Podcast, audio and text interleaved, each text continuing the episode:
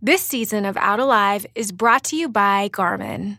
Stay tuned to the end of the show where you'll hear this bonus survival story. I couldn't walk more than 10 steps without collapsing. I was in a really bad spot because I had no cell service. I, I know it's a life-threatening condition, and I don't, I don't think I would have made it through the night in the, in, in the condition I was in. In all the accidents we've examined on this podcast, there's one thing they all have in common trauma changes people. Bones heal, wounds close, but the scar tissue runs deeper than what shows up on the body. Life goes on, but not in the same way it used to. That's the nature of trauma, and for most, it sits like a lead weight. But today's story is different. Today's story is about courage and how one man set out to prove that trauma doesn't have to wreck us. In some ways, it can make you stronger.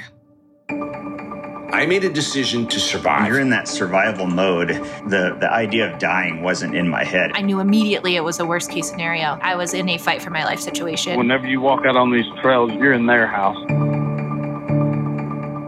I'm Louisa Albanese, and you're listening to Out Alive by Backpacker. In each episode of this podcast, we'll bring you real stories of real people who survived the unsurvivable. I saw the rope zip through the rappel ring, and I couldn't do anything. Learn what went wrong, what went right, and how you can escape if the worst case scenario happens to you. There is no way we would find anybody alive.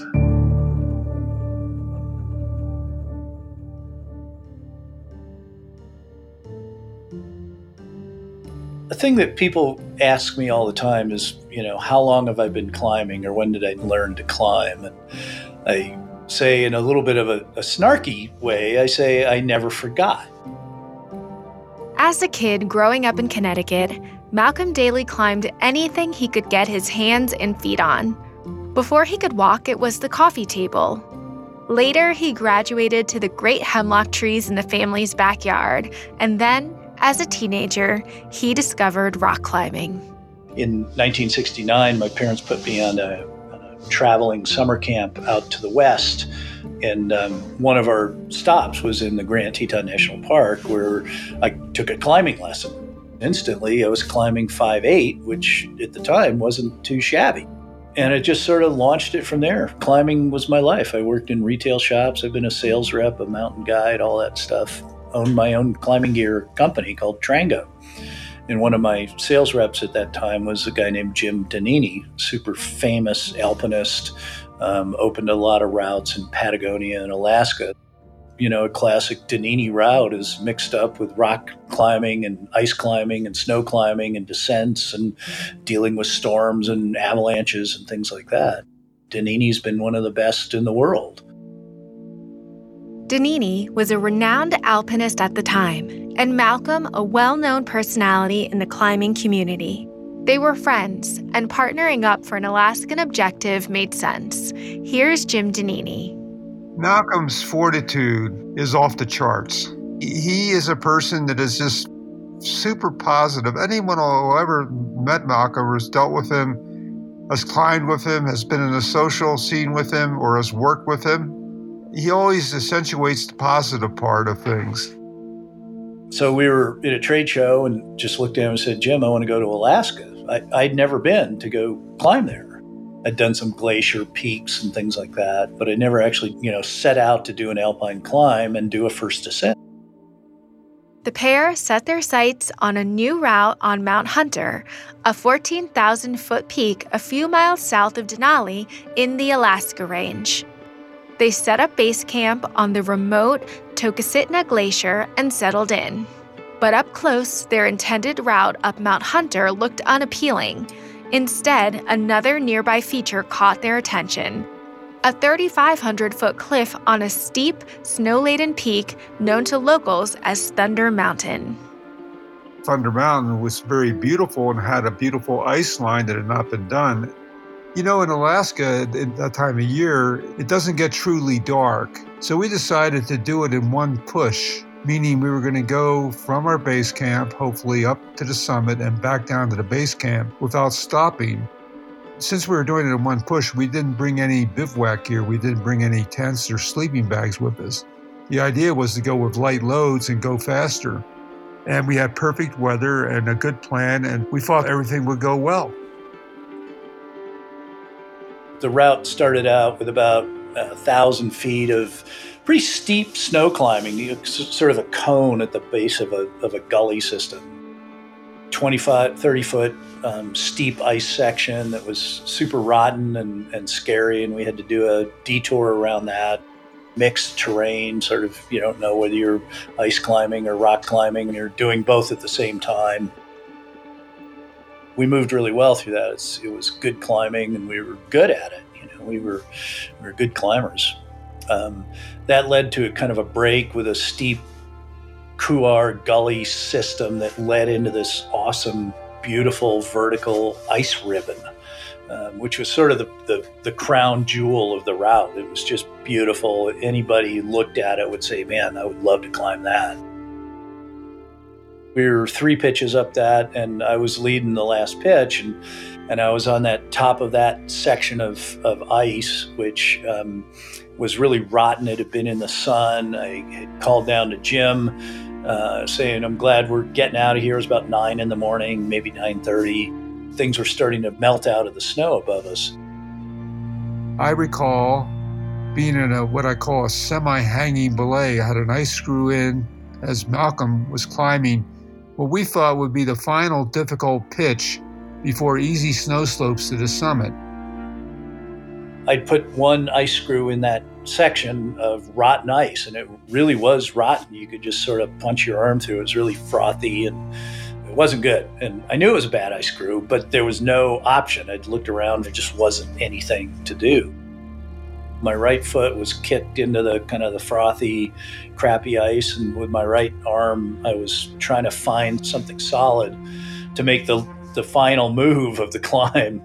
And that's when I think I got hit by something. And then all of a sudden I heard a yell. And I looked back up, and Malcolm had the lead rope on, plus a trail line. And I saw both ropes coming down towards me. And the next thing I knew, I saw Malcolm himself heading right towards me. As soon as that screw pulled, there was 80 feet of slack. And when I went flying down past Jim, I, I took it probably a 200 footer. Ice came down, Malcolm flew past me, hit me on the way by, and I was bent over and I felt nauseous and I couldn't understand why I was nauseous. Then I looked down and I saw blood on my Gore-Tex suit. When Malcolm went past me, he had crampons on and the mono point, the single point on his crampon, went about two inches into my thigh and that's, that's why I was nauseous. I finally overcame the nausea and I looked down and I saw Malcolm hanging far below me slumped over on steep ice, and I thought that he was probably dead. And I also looked down and I saw that the rope going to Malcolm was cut halfway through. I yelled at Malcolm, and there was no response. And I thought, well, we're 2,500 feet above a remote glacier. What am I going to do now? All of a sudden, he woke up and he yelled up to me, Did I fall? I yelled down to Malcolm, Yes. And he said, Was I leading? And I guess, yes. And I said, Malcolm, you've got to put a nice screw and tie yourself to it, and untie the rope so I can get down to you. He did that. It took him quite a long time to do it. I pulled the rope up, rappelled down to Malcolm on, on a 70 degree ice slope. All of a sudden, things got, shit got real, right?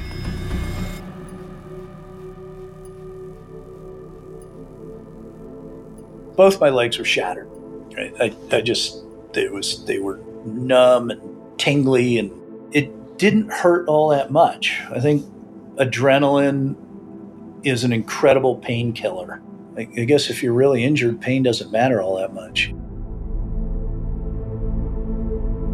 Pain or not, the situation was not looking good.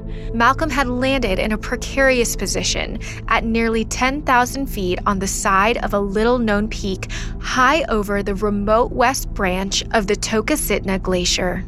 There wasn't another climbing party for miles around, and the closest air traffic passes about 10 miles north over the Kahiltna Glacier and the staging ground for those attempting to climb Denali. But there was one glimmer of hope. Paul Roderick, a pilot for the Talkeetna Air Taxi and personal friend, had flown the pair to the base camp a few days prior. Throughout their trip, Paul had flown over to check on Jim and Malcolm, but he'd already checked in that morning when the weather was clear and the climbing had been smooth. They didn't expect Paul to return for at least another day. When I got to him, Malcolm, in his usual, his glasses half full, not half empty, said to me, Well, I've got a compound fibula tibula on my left leg, and I think I've shattered my right foot and I have a broken finger, but that doesn't count. We splinted my leg with um, with, with one of my ice axes and a roll of tape, and um, tried to self rescue. The idea was to lower Malcolm down to the ledge system and down to the glacier. Once he got into space, and he was hanging free, I could lower him 150 feet down to that ledge and it was fine. But the next 2,300 or so vertical feet was broken up terrain. And we realized that it would be impossible with his injuries. He wouldn't be able to take the pain. And we found out later from doctors that it would have killed him if we, we had tried to do that. So the only option was to leave Malcolm on this ledge and get some help.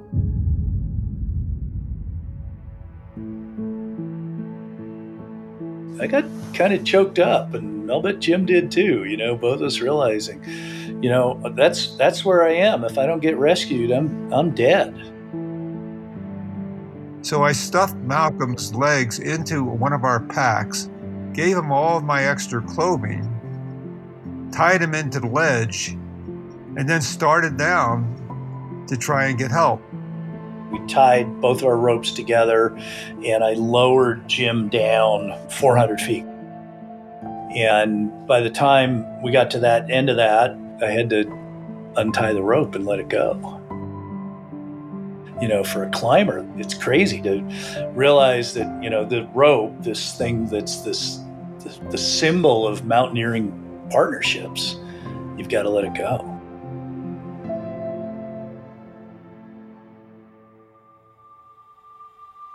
Jim's progress down the glacier was slow. His injured leg was a hindrance, and the cut rope meant he had to set up twice as many rappels as usual, leaving behind more and more gear as he went. I could no longer make rappels. I had no anchors to, to make rappels with. So I left the rope fixed over an overhang and I down climbed that last 800 feet with no rope. Now, it's the kind of climbing that an experienced climber can do without a rope, but it's not easy. So I had to go very, very slowly because if I fell once, I was not going to be able to stop. So I made it down. Once I was there, I realized I was safe. But I looked up and I saw high cirrus, high clouds coming in from the southwest. Having climbed in Alaska many times, I knew that clouds coming in from the southwest signals a storm arriving. Jim's out of sight. I'm 2,500 feet up this cliff, and uh, I don't I don't know what's going to happen. And these storms usually last a few days, and I thought that I'll be here for a few days, but Malcolm will be up there slowly dying, freezing to death in that bivouac. So these thoughts, when were going through my head, it was about eight or nine o'clock at night. And all of a sudden, I heard a, a, a, plane engine. I thought, oh my God. And I saw a plane coming in, and I realized it was Paul. Turns out that our pilot, Paul Roderick, he'd been flying some fuel into the base camp for Denali, but instead of flying straight back, he his spidey sense went off. He got this creepy, you know, the hairs on his neck. And he said, I got to go check on those guys. And he made that left hand turn at the last second and that's what enabled them to see me on the glacier and land to pick me up. You know, I am far from being a religious person, but it was very fortuitous because, yes, the storm did come in, and the next day it was cloudy, and he wouldn't have been flying. From the air, Jim and Paul called the ranger station in Denali, and a rescue was initiated. I'm up on the ledge, and as it starts to get dark, it started to snow. And um, I was not in a good spot. I was in the middle of, the, of a funnel, right? There's these snow slopes that are above me, and it funneled down through this kind of gully system where the ice ribbon had been. I was right at the throat of that, right in that gun barrel blowy snow piles up on ledges and then all of a sudden you know it starts to fall and you get these very light fine snow avalanches. And so and that would come down on me and you know it gets into your clothes and it kind of pushes behind me on the ledge and i had to like scoop out to get back on the ledge i was on and you know every time one of these would come down it was uh, you know i'd have to deal with it. And um, the good thing was it kept me busy right uh, all night. I was up you know kind of clearing snow out of my clothes and things like that. I was exercising. I was I was working this, and um, I had a wide mouth water bottle, and every time I'd take a sip or two, I'd put snow back in there and put it inside my jacket to melt more snow. So I was staying hydrated. I was busy. Denali National Park mountaineering rangers, personnel from the Alaska Rescue Coordination Center, the Air National Guard, and Park Service helicopter pilots sprung into action. Ralph Tingey was the Associate Regional Director for Operations for the National Park Service in Alaska at the time. During Malcolm's rescue, he was in his office in Anchorage coordinating logistics and rescuers from afar. Here's Ralph. It's no no light thing to uh, pull off a rescue up there. The weather can be horrendous, and many times you just can't do it. You wait and wait for, for days, and and people die. Rescue crews now faced the dilemma of how to get Malcolm off the mountain. And the best bet was to perform a short haul, when a rescuer is suspended by a cable beneath a helicopter in order to access and airlift the patient to safety. But the flight conditions and Malcolm's location made a short haul incredibly difficult and dangerous for a pilot to pull off the helicopter from Denali um, rescue team was flying around, seeing if they could short haul me off. It was too tight. It was too steep there, and it was beyond the protocol of the Park Service to have a longer rope or fly any closer. And so that pilot, instead of trying to figure out whether he could short haul me, he was looking at seeing whether they could land some rescuers on the ridge above me and then lower them to me and then pull me up to them. And he is the rotor concussion set off an avalanche on the slope right above me and came down and hit me. And, um, you know, they were sure they'd kill me. Fortunately, it was steep enough. It was like I was behind the waterfall, right? And it literally, I mean, it kind of pounded me and stuff, but most of it went right past me. It's like hanging in that. And all the, there were a bunch of rescuers down there. They all had to scramble. Nobody got hurt, but the pilot just said, no, we can't do this. Malcolm's position on the mountain made him hard to reach, but the impending storm forced the rescuers to act fast. Daryl Miller, chief mountaineering ranger, knew that time was running out. It was very technical from the bottom with rockfall, and that the rescuers were going to be put in immediate danger. So the ground rescue part of it wasn't a very safe alternative. The weather wasn't really great, and our Lama helicopter was just about at the limit of its capability in, in getting in there underneath to swing in. And the pilot was not comfortable with doing that. Without a pilot on board, the district ranger refused to give the go ahead for a short haul rescue, but Daryl Miller fought back. He contacted a replacement pilot, Carl Cotton. Here's Daryl. You have an incident command that decides that we can't do a short haul, and that's the only thing that's going to save Malcolm's life, in my in my view. And I'm basing that on many, many rescues. I've never seen one so complicated but then so easy in the sense that it's the only way we're going to get Malcolm out. The district ranger backed the pilot and said, Man, I don't think we can do this. And so Daryl Miller called me, being in charge of the rescue operation, and said, We have found the alternate pilot in Los Angeles. And he has been dropping telephone poles into holes from 200 feet up. And he is confident that he can drop a ranger in there. Would you override the district ranger's decision and allow us to contact him and bring him up here on an airplane? And I said, Yes, I'll take responsibility for that.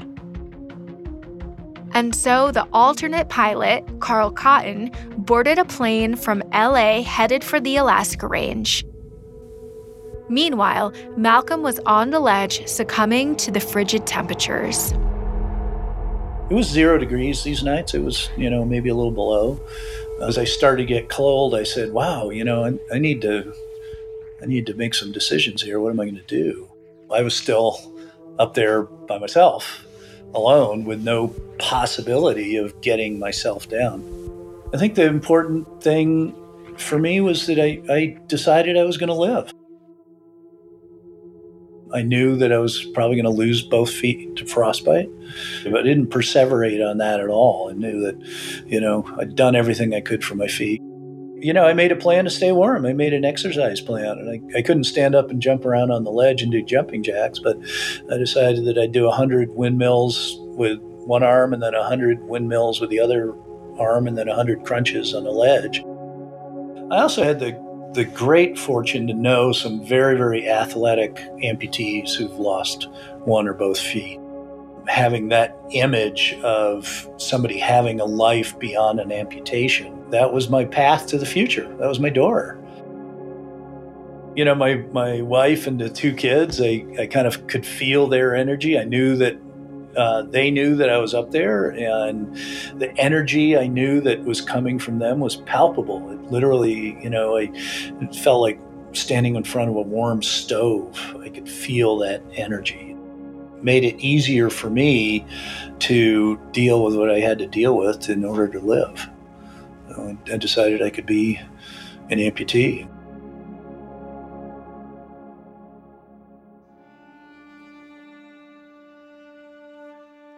With helicopter pilot Carl Cotton in from LA, all that was left to wait for was a weather window to pull off the short haul. Early in the morning, after Malcolm's second night on the ledge, that window finally arrived. Here's Daryl Miller.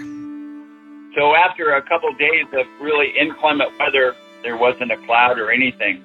So, I got Carl up early in the morning, and him and I flew into the range I asked him what he thought. He said he needed a longer rope, and normally we use, you know, around 100 feet, and he needed 200 feet. But we got the permission. We cut the rope 200 feet, make sure we have enough rotor clearance. But even if everything worked, Malcolm still had to be a survivor. When you look at Thunder Mountain, it's just a vertical cliff. And so you actually have to uh, swing the Ranger in, and that means you have to stop the helicopter inches before the wall, and any little updraft, any wind would be a, a horrible disaster. So here comes this helicopter with 200 feet of rope and a, somebody swinging around below it. So they had to land the rescuer on the slope a couple hundred feet below me. He climbed up to me and he's got a top rope belay right from the helicopter and we flew off. Right, he pulled me up and and uh, flew down to the glacier. Malcolm was a, a lucky man. Everything worked. Uh, they got him off and took him to the hospital, and the rest was history.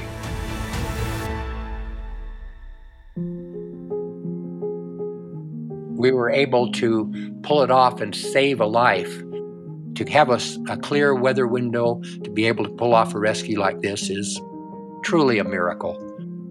What I didn't know at the time was that there was a big low pressure area moving into the Gulf of Alaska. And uh, three or four hours after they got everybody off the glacier and wrapped up the rescue, a big front moved in and shut down the entire Alaska range for seven days. It's amazing for me he lived because he, he was freezing to death, obviously, because his feet froze. Even after when they were cutting his boots off and everything, he didn't show any pain, uh, which was amazing. If it had been me on the ledge, I don't think I would have handled it as well as Malcolm did. Here's Jim Donini. I asked him when the helicopter landed, I said, Malcolm, how are you? He goes, oh, yeah, I'm great, great. I said, how do you feel? And he says, well, you know, my, my shoulders are a little tired. I said, what, what do you mean? Here's a guy that has these major injuries to his legs. He's talking about his shoulders being a little sore. Oh, he said the first night their spindrift avalanches came down me all night long, and, and I had to keep getting the snow off of me, and that's why they're sore. But he was smiling. And I said, Malcolm, you're an amazing guy.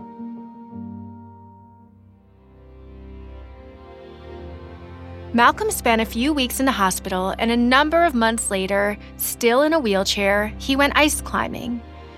As time passed, Malcolm got back into rock climbing too, but it was painful and inconvenient. Two years after the fall, the decision to amputate his right foot was almost a no brainer. You know, knowing that I could lead a good, vibrant, full, soulful physical life was, I think, the kernel that got me going and then came up with the idea for Paradox and turned it into an organization. In 2007, Paradox Sports was born with friends Timmy O'Neill and DJ Skelton. Malcolm founded the organization to provide adaptive climbing opportunities for individuals of all ability levels the nonprofit grew exponentially, and in addition to his work with Paradox, Malcolm has served as a peer counselor for dozens of individuals facing amputation. The whole idea is we want to get people to be able to do the things they want to do with the people they want to do it with when they want to do it, right? Because there's so many barriers to people with disabilities. You know, there are physical barriers, there's financial barriers, there's emotional barriers and stuff. And so our vision was to build that community. We actually make a difference, you know? And how many times in the world can you actually make a difference? Um, it's a pretty, pretty cool thing. And it all started with falling in 200 feet in Alaska.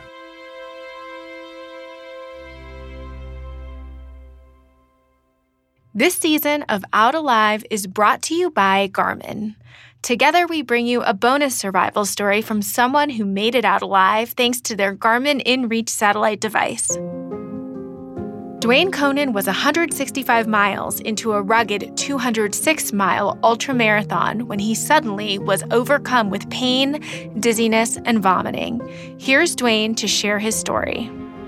I ran the Bigfoot 200 in the uh, Cascades of Washington and uh, essentially goes from Mount St. Helens um, past Mount Adams. And uh, I was 71 hours into the race. I couldn't uh, go to the bathroom anymore, and I collapsed, and my, my bladder started convulsing, and uh, it immediately just put me into a, a ton of pain.